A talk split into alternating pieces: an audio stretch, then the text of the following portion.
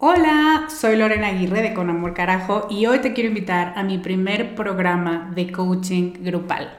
Se llama Camino a la Mujer Soberana y es una metodología que no habías probado porque no había ofrecido nunca un programa así y estoy muy emocionada. Es un coaching en grupo donde en ocho sesiones vamos a trabajar con la niña buena interna.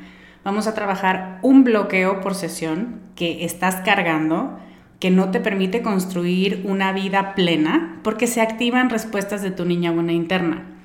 Y te voy a dar una práctica para ejercitar una habilidad que contrarreste este bloqueo y, muy importante, vas a tener el input, las vivencias y las mejores prácticas de tus pares, de otras que están igual de interesadas que tú en trabajar con esta niña y con esta soberana y de quienes te vas a enriquecer mucho. Entre las habilidades con las que vamos a trabajar está el merecimiento, usar tu deseo como brújula, aprender a recibir, la autorregulación emocional y cuatro habilidades más. Este es un grupo reducido, tenemos 15 sillas y una de ellas puede ser para ti. Te invito a que vayas a descubremasdeti.com diagonal camino para revisar las ocho habilidades completas la metodología mayormente explicada, los planes de pago y para que veas dónde nos puedes encontrar si tienes preguntas.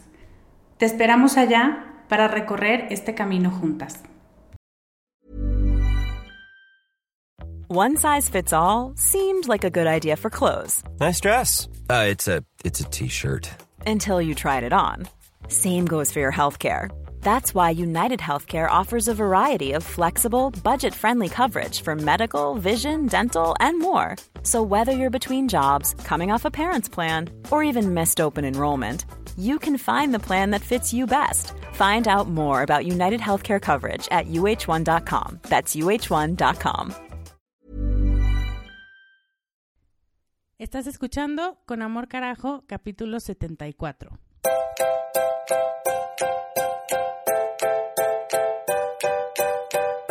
Bienvenida a Con Amor Carajo, el podcast para mujeres apasionadas donde hablamos de cómo educar tus emociones, tus ideas, tus prácticas espirituales y tus relaciones para que te atrevas a convertirte en más de ti, porque eso es lo que te hará vivir una vida más plena.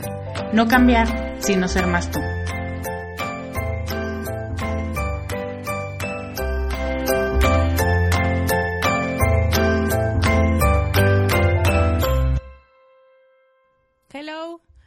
Bienvenida una semana más a este podcast. Yo soy Lorena Aguirre, soy coach de vida y tengo una tos de perro terrible. Tenía muchísimo tiempo que no me enfermaba así. Sobre todo de garganta sí. La verdad es que soy un poco padecedora de garganta, pero de tos no. Y se siente horrible. Yo creo que desde niña no me pasaba que me dieran ganas de vomitar de tanto esfuerzo que, que hago por la tos. Entonces, está muy horrible. Pero bueno, ¿Tú te enfermaste con estos cambios de clima? Porque entre que la mañana es soleada de 30 grados y la noche llueve, esto está terrible. Espero que la próxima semana ya me puedas oír un poco menos mormada. Que por cierto, te tengo que decir una cosa sobre la próxima semana. Y es que nos toca entrevista, yay, y nos toca hablar con una invitada que es lo máximo. Bueno, siempre digo eso a mis invitadas, pero pues es que si no, no las invitaría, si no pensar eso de ellas. Pero no, esta de verdad es, esta también es muy maravillosa y yo sé que muchos de ustedes son fans de su trabajo, entonces va a estar muy buena la plática. Entonces mantente aquí en el canal, mantente en Comunidad Descubre para que sepas de quién se trata.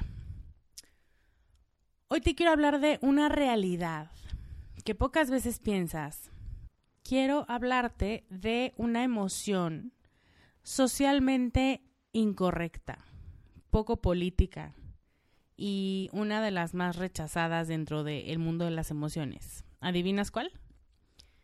Si yo te pregunto qué emoción es la que la gente más te censura o más se censura a ella misma, ¿cuál dirías que es? ¿El enojo? ¿O la tristeza? ¿O el miedo? Pues no. Hoy te voy a hablar de la envidia. A que ya sabías que era la envidia. vamos a revisar para qué nos sirve y qué quiere decir cuando aparece en nuestras vidas, que te vas a sorprender y esto te va a encantar. Tengo que contarte que este tema surgió hace más de un año, yo creo. Estuve buscando en mi timeline en Facebook cuándo fue, pero hace yo creo que más de un año, un año y medio tal vez, compartí en Facebook una imagen de un artista que la verdad ya no me acuerdo qué hacía o si pintaba con, no sé, con aire y luego esparcía la pintura. No me acuerdo. El punto es que me sorprendió muchísimo, me encantó su trabajo. Y cuando lo compartí, en el comentario puse, qué envidia me da o algo así. Y a los pocos minutos recibí un regaño diciéndome que no debía sentir envidia porque eso no es algo lindo de sentir. No es algo que sirva, no es algo que te haga una buena persona. Y sí, la envidia tiene una fama terrible y nos dicen que hay que evitarla a toda costa, que no es un sentimiento noble, como me dijeron a mí, que no es de gente de buen corazón, porque si estás perdiendo el tiempo en envidiar a los demás, entonces estás desperdiciando tu vida, y que no debes permitirte sentirla, porque entonces te vuelves una nefasta y nadie quiere estar contigo ni hablar contigo. Básicamente esa es la historia o esa es la fama alrededor de la envidia. Y la explicación, además de que nos dicen que es socialmente incorrecto ir por la vida envidiando a todos, es que estás siendo mal agradecida con lo que tienes. ¿Te suena? ¿Estás moviendo la cabeza que sí? También te lo dijo tu mamá. Antes de desmentir esto, quiero hacer un paréntesis y quiero recordarte que esta ideología viene de muchos, muchos años atrás, no nada más de tu mamá y de la mía. Esta ideología nos la enseñó quien nos dice que de dinero no se habla, que los niños no participan en las conversaciones porque no tienen nada que aportar y que las mujeres son muy frágiles para el trabajo. Y no sé si surgieron al mismo tiempo, pero de que se repitieron estos mismos argumentos junto con lo de la envidia es mala, se repitieron, ¿no? Y sí los dijeron las mismas personas. Entonces, cerrando este paréntesis, vamos a ver por qué no tiene nada que ver la envidia con el ser agradecido o mal agradecida. Yo me pregunto cómo es que si envidio una casa tan linda o una casa a la que alguien me invita y digo, esto está perfectamente adornado, amueblado, tiene los espacios perfectos, me encanta. ¿Por qué el yo envidiar esa casa inmediatamente me hace malagradecida. Y además me castigas porque dices, tienes una casa, ¿no? Que no tienes un techo donde dormir. Entonces, ¿qué estás envidiándole al prójimo? Y entonces yo digo, what the fuck?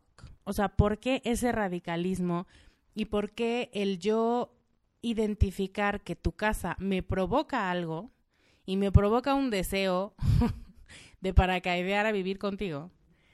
Me hace una mala persona y me hace malagradecida. O sea, ¿en qué momento cuando yo digo, tu casa está hermosa, quiero una casa como la tuya, estoy diciendo, mi casa es una porquería, quémela ahorita?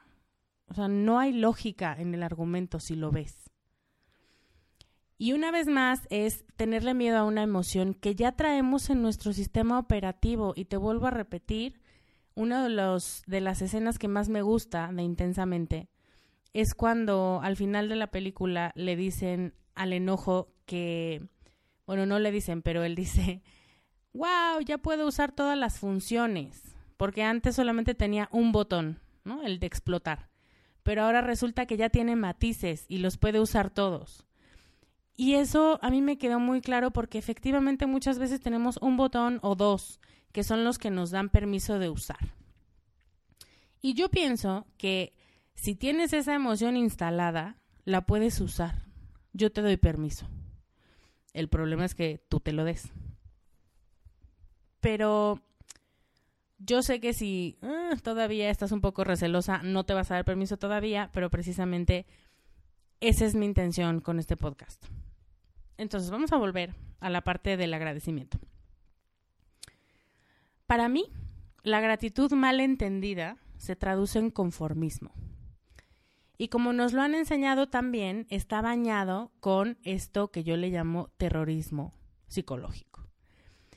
Porque si yo envidio tu vestido porque me parece que te queda monísimo y que la tela es preciosa y que el corte te queda poca madre, entonces me merezco que quemes todos mis vestidos porque yo no soy digna de ellos y debería usar un taparrabos como Tarzán.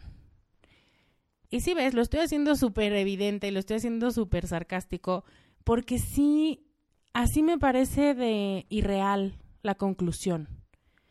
Que yo admire o que yo observe y diga, ay, qué envidia cómo se le ve ese vestido, no quiere decir que yo no me sienta agradecida por lo que tengo, ni porque tengo que vestir, ni porque tengo dónde dormir. ¿En qué momento es que desear algo que tú tienes me hace a mí una mala persona? Porque entonces ya no entiendo el mensaje. ¿Desear entonces es malo? ¿O los vestidos son malos? ¿O yo soy la mala? Y en cualquiera de los casos, como no me queda claro, mejor prefiero ya no decir nada. No vaya a ser que te den ganas de prender un cerillito cerca de mi closet. Siempre que creemos que nos podemos estar haciendo merecedoras de un castigo, y esto es pura ley de supervivencia, dejamos de hacer lo que estábamos haciendo. Entonces, si alguien te dice, Lorena, deja de decir eso, porque entonces te vas a quedar tú sin vestido ¿eh? y sin casa y sin novio y sin nada y sola en el mundo. Entonces digo, ay, no, entonces ya olvídelo, ya no quiero pensar nada. Y es este terrorismo del que hablo y es este miedo a la emoción que siempre surge para decirte algo y para darte un mensaje. El punto es que si desde que la ves le corres para el otro lado, ¿cómo carajo te va a dar el mensaje? Sobre ser malagradecida yo pienso que somos seres que tenemos plantadas semillas en el alma, ¿no? Somos seres que desean y que sueñan y que se mueven en la dirección de sus metas o que por lo menos para eso estamos configuradas. Y pienso que por eso puedes estar conmovidamente agradecida por lo que tienes, por lo que te acaban de regalar, por la vida que vives, y caer de rodillas y decir muchas gracias por tanto. Pero al mismo tiempo puedes anhelar algo más, porque ¿en qué parte de la ecuación yo me volví mala? ¿O en qué momento negué que esté siendo muy feliz en otro ámbito de mi vida? Creo que el mensaje final o el mensaje definitivo es que desear no es malo. Y si verte a ti con algo que deseo me hace recordarlo, me hace volver a parar la antena y volver a buscar esa ruta que yo sé que me gusta, te lo agradezco. ¿Vas viendo un poco a qué me refiero y por qué mi apología a la envidia? Vamos a hacer un ejercicio súper simple quiero que pienses en la última publicación que viste en Facebook o en Instagram o en Twitter o donde quieras. Que te quedaste viendo por mucho tiempo, que criticaste o que te hizo enojar o que te hizo sentirte mal contigo y con tu vida. Y no hablo de las posturas políticas o ideológicas de alguien, porque ese es otro tipo de emoción. Hablo de alguna foto que retrata la vida de una persona, o el estilo de vida, o una experiencia que alguien más está viviendo y que cuando tú la ves es como una cachetada. Ya sabes de qué foto te hablo. De la selfie de tu amiga de la secundaria que se fue a Bali y que lleva tres semanas ahí, quién sabe con qué dinero se está pagando eso, pero se ve hermosa en las playas y además está comiendo langostinos todos los días, ¿no? O de la boda, de la boda, de tu némesis, de la prepa, que ahora publicó el fin de semana, que además se ve preciosa la canija. Y es en una hacienda, que era justo lo que tú querías. Y em, eso, se ve muy bonita, ¿no? O del bebé Gerber, que justo cuando tú estás buscando quedarte embarazada, encuentras puras fotos de bebés, ¿no? Y el bebé Gerber que se ve divino y que la mamá pone, ay, estoy tan bendecida, hashtag proud mama. O de todas las fotos de Beyoncé. o de cualquier figura pública que admires. ¿Ya más o menos nos ponemos en el mood? Ok. Entonces, este es el proceso. Te metes a Instagram, ves la foto te metes en la foto y te imaginas lo que sería estar en los zapatos de esa persona. Te encantaría estar ahí. Pero luego sales de la foto y te das cuenta de tu realidad. Y entonces sientes desencanto y sientes frustración y sientes envidia. La envidia viene de que hay algo en esa foto que alguien más tiene o que alguien más está experimentando y viviendo y tú no. La envidia es muy dañina cuando desacreditas a la persona que sí lo tiene, como lo veremos más adelante con una serie de los 90. O también es muy mala, muy dañina cuando te sigues regañando porque no lo tienes, porque entonces, ¿qué pasa contigo? ¿Cuál es tu problema? No puedes tenerlo, no te lo mereces. Esa envidia no sirve. No entendiste el mensaje y solo lo estás tomando para lastimarte. Cualquier cosa que tienes a la mano la usas para latigarte. Así que si ese es tu concepto de envidia, pues no me extraña que la quieras lejos. Porque si es una herramienta de tortura, evidentemente yo no te diría, sí, guárdala cerca de tu corazón. Pero no es eso. Démosle la vuelta a la tortilla porque eso no es la envidia. ¿okay? Eso es una envidia muy mal llevada, una envidia que ya se junta pues con sentimientos feos. No estoy hablando de esa, estoy hablando de la que sí te sirve. Y la que sí te sirve es maravillosa porque para mí la envidia es una gran, gran antena conectada directamente a tus anhelos y a tus deseos. La envidia, como digo últimamente, le pica las costillas a tus sueños y les dice, oye, mana, ¿qué no querías eso tú también? ¿O ya se te olvidó? ¿O ya no lo quieres? ¿O en qué parte estamos de ese punto que hace mucho dijiste que sí lo querías? Y entonces te reta la envidia a admitir lo que se te antoja. Porque cuando alguien te pica las costillas y te dice, de hecho hay muchos personajes en películas y en series que te dicen, ay, ¿no era esa que se va a casar la niña que te gustaba, Gastón? Y entonces como, mm, ¿no? Entonces, es un reto a decir, sí, sí se me antoja. Y los antojos son anhelos, son deseos, Típicamente son conexiones directas a quien tú eres y a estas semillas de las que te hablé hace rato, que van directamente relacionadas con tus sueños. Y no necesariamente, de hecho casi nunca, son elementos materiales, son anhelos del alma que solo tú conoces, pero que si no te preguntas y no te cuestionas al respecto, difícilmente vas a poderlos perseguir, porque les tienes un poco de miedo, y más cuando vienen acompañados de la envidia, porque entonces, ¿qué tal que te vuelves una mala persona? Entonces mejor ya no desees nada. Ryan Reynolds here from Mint Mobile. With the price of just about everything going up during inflation, we thought we'd bring our prices down. So to help us, we brought in a reverse auctioneer, which is apparently a thing. Mint Mobile unlimited premium wireless. Ready to get 30, 30, bit to get 30, bit to get 20, 20, 20, bit to get 20, 20, bit to get 15, 15, 15, 15 just 15 bucks a month. So, Give it a try at mintmobile.com/switch. slash $45 up front for 3 months plus taxes and fees. Promo for new customers for limited time. Unlimited more than 40 gigabytes per month slows. Full terms at mintmobile.com. Las alumnas de mis programas estarán más familiarizadas con este concepto, pero se trata de buscar con curiosidad y con ilusión y desde tu niña interna eso que te mueres de ganas por hacer y que muchas veces por miedo a lo incierto no quieres aceptar o no te atreves a decirlo en voz alta. Muchas veces puede pasar también que no sepas qué es ese elemento que anhelas. Y es como cuando te sientes como perro sin dueño, porque ah, si deseas algo pero todavía no lo sabes poner nombre, o si le pones nombre también puede pasar que no sepas cómo lo vas a alcanzar. Y aquí es donde la envidia es súper útil. Susan Hyatt dice que la envidia es admiración secuestrada por nuestro ego. Y a mí me fascina esa descripción. Y aquí es donde te voy a hablar de la serie de los 90 que no me dejaban ver mis papás, pero en algún momento vi este capítulo.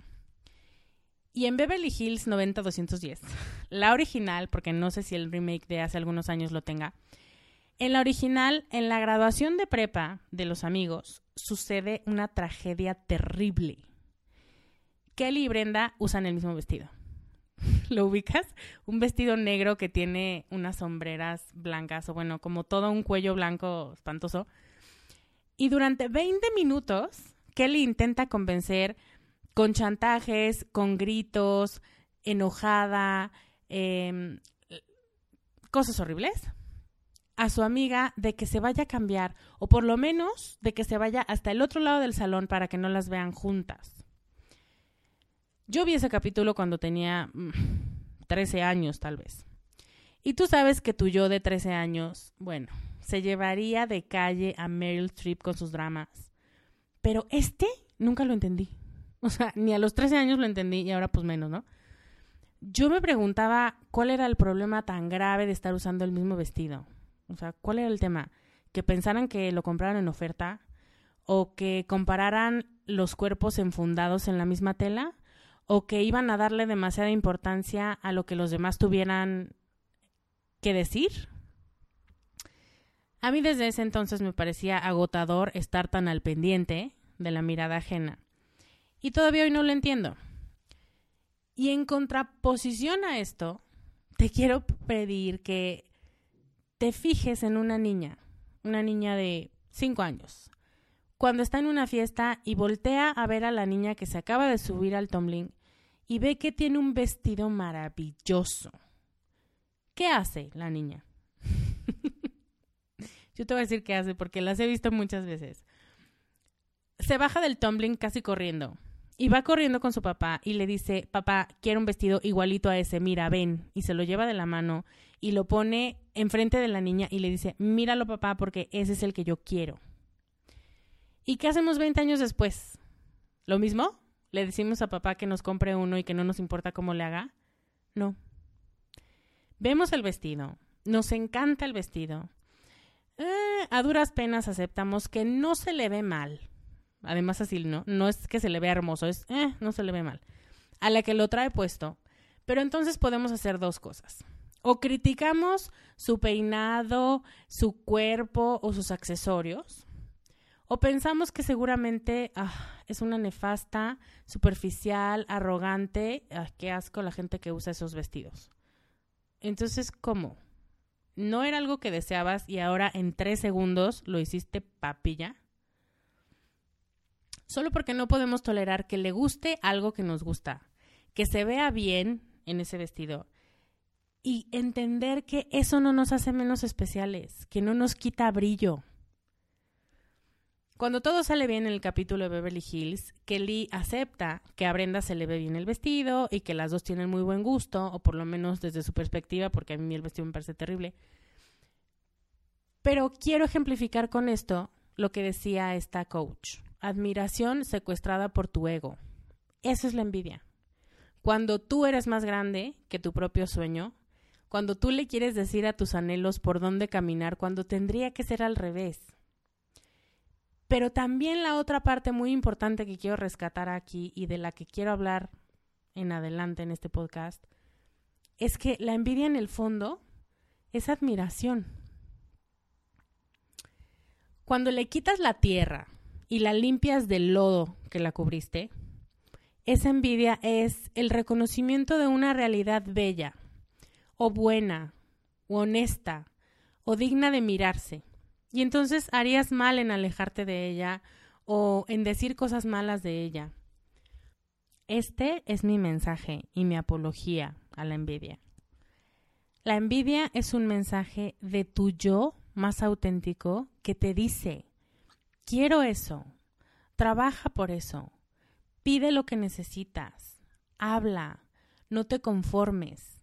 Y esos, si te fijas, son mensajes muy positivos que cuando aprendes a escucharlos, te llevan hasta el cielo y te ayudan a crecer y te ayudan a brincar los obstáculos, porque tienes una meta. Pero además tienes una meta que está orientada a tu propio deseo, el que ya traes impreso en el disco duro. Espero haberte convencido de las bondades de la envidia. Al final se trata de sentir tus emociones, no de tenerles miedo, y eso siempre me vas a escuchar decirlo. La envidia no puede ser la excepción, aunque sea de las que tienen más mala fama. Yo te invito a sacarle lo bueno. Y para eso, ¿Qué creías que ya me iba? No. Tengo cinco propuestas para liberar tu envidia de la buena, porque sí hay tal cosa. Y de hecho es la única que nos hace crecer. ¿Estás lista?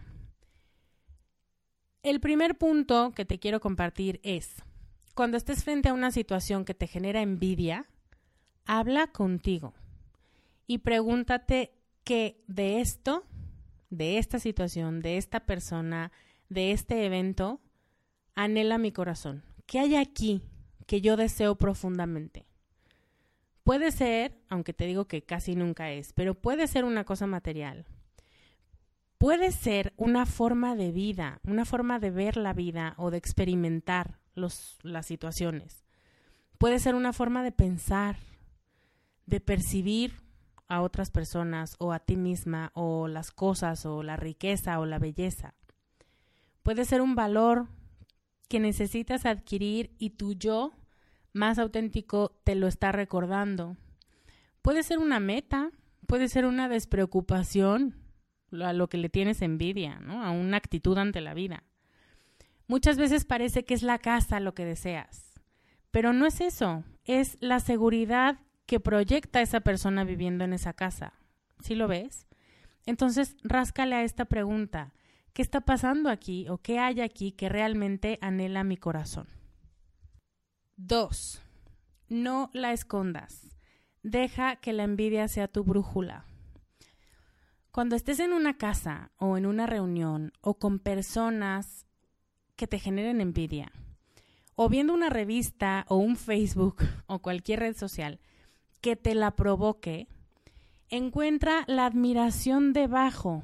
Piénsalo como la imagen que te conté hace rato.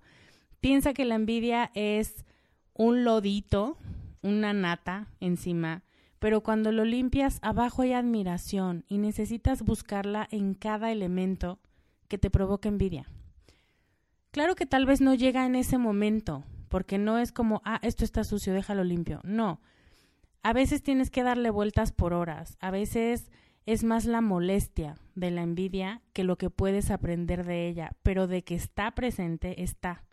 Mientras tú no cedas mientras no abandones la tarea de buscar lo bueno y no apartes la mirada, lo vas a encontrar. Entonces, no hagas a un lado ni deseches la envidia por pensar que es mala. Deja que te hable, pero desde el fondo, no desde lo superficial y la nata, esta es nefasta que vemos. Tercer punto, haz una lista de cosas que anhelas. Aunque hayas estado inspirada por la envidia o no. De pronto, cuando no estás muy inspirada y te das una vuelta por todos estos elementos que te dije en el punto anterior, que pueden ser generadores de envidia, puedes inspirarte. Eso es una realidad. Y encontrar elementos en la vida y elementos en el mundo que te gustaría tener, que te gustaría desarrollar o vivir o experimentar. Y entonces ahora se trata de que le pongas a ese sueño o a ese anhelo tu compromiso. Y fíjate cómo digo que le pongas compromiso, no que le pongas pies. No hace falta. No tienes que dar las especificaciones de lo que deseas. Nos atoramos siempre. Uno de los elementos que más veo que atora a mis alumnas es los cómo. O sea, sí, Lorena, sí sé que tengo que llegar ahí, pero ¿cómo? No importa. Y ya sé que parezco hippie diciendo, no, mira, tú fluye, pero te lo prometo que cuando confías, que cuando realmente dices, aquí quiero llegar, no tengo ni idea cómo se llegue, pero de que voy, voy, entonces empiezas a buscar rutas. Y si no hay, empiezas a crearlas. Y si no, empiezas a pedir ayuda. Pero el punto es que llegues. Muchas veces cuando nos atoramos en los comos no nos permitimos ni desear, ni anhelar, ni soñar. Si pensamos que no podemos o que no tenemos la ruta trazada o el plan perfecto, ¿qué importa? ¿Tú crees que Cristóbal Colón sabía cómo llegar a Cuba? Este, no, más bien no. Lo que anhelaba era lanzarse a la aventura y que alguien se la pagara. Y finalmente lo encontró y resulta que encontró todo un continente. Ahí nomás. Entonces, de verdad, busca eso que anhelas. Dedícate a encontrar ese sueño y eso que tu corazón te está pidiendo en este momento, que puede ser muy, muy inspirado por la envidia. Pero búscalo y haz una lista. Punto 4.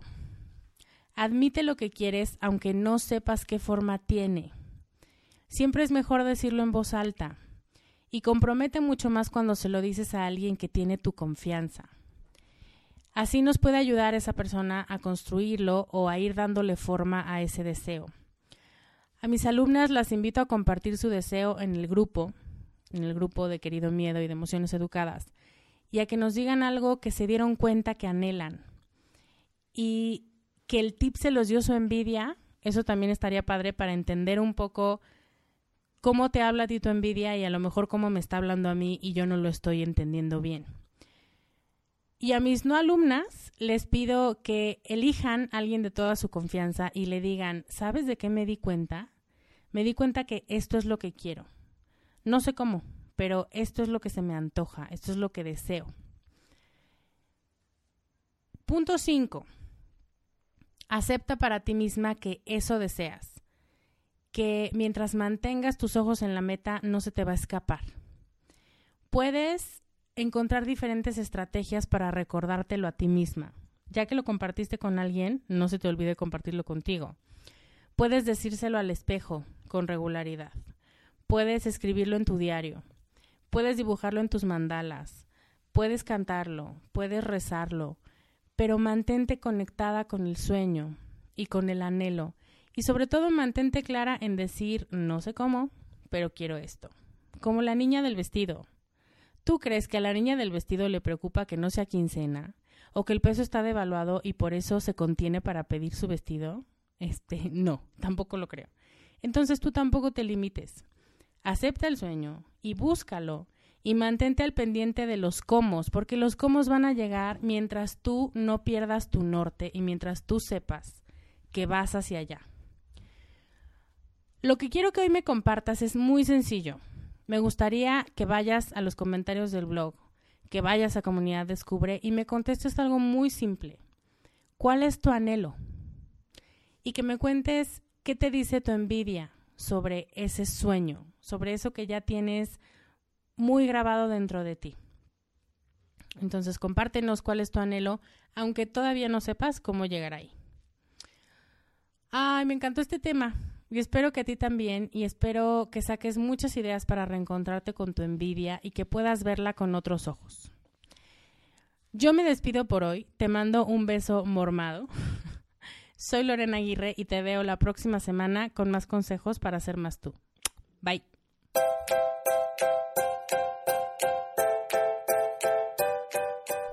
Este podcast, sus notas, regalos y links viven virtualmente en mi página www.descubremasdeti.com.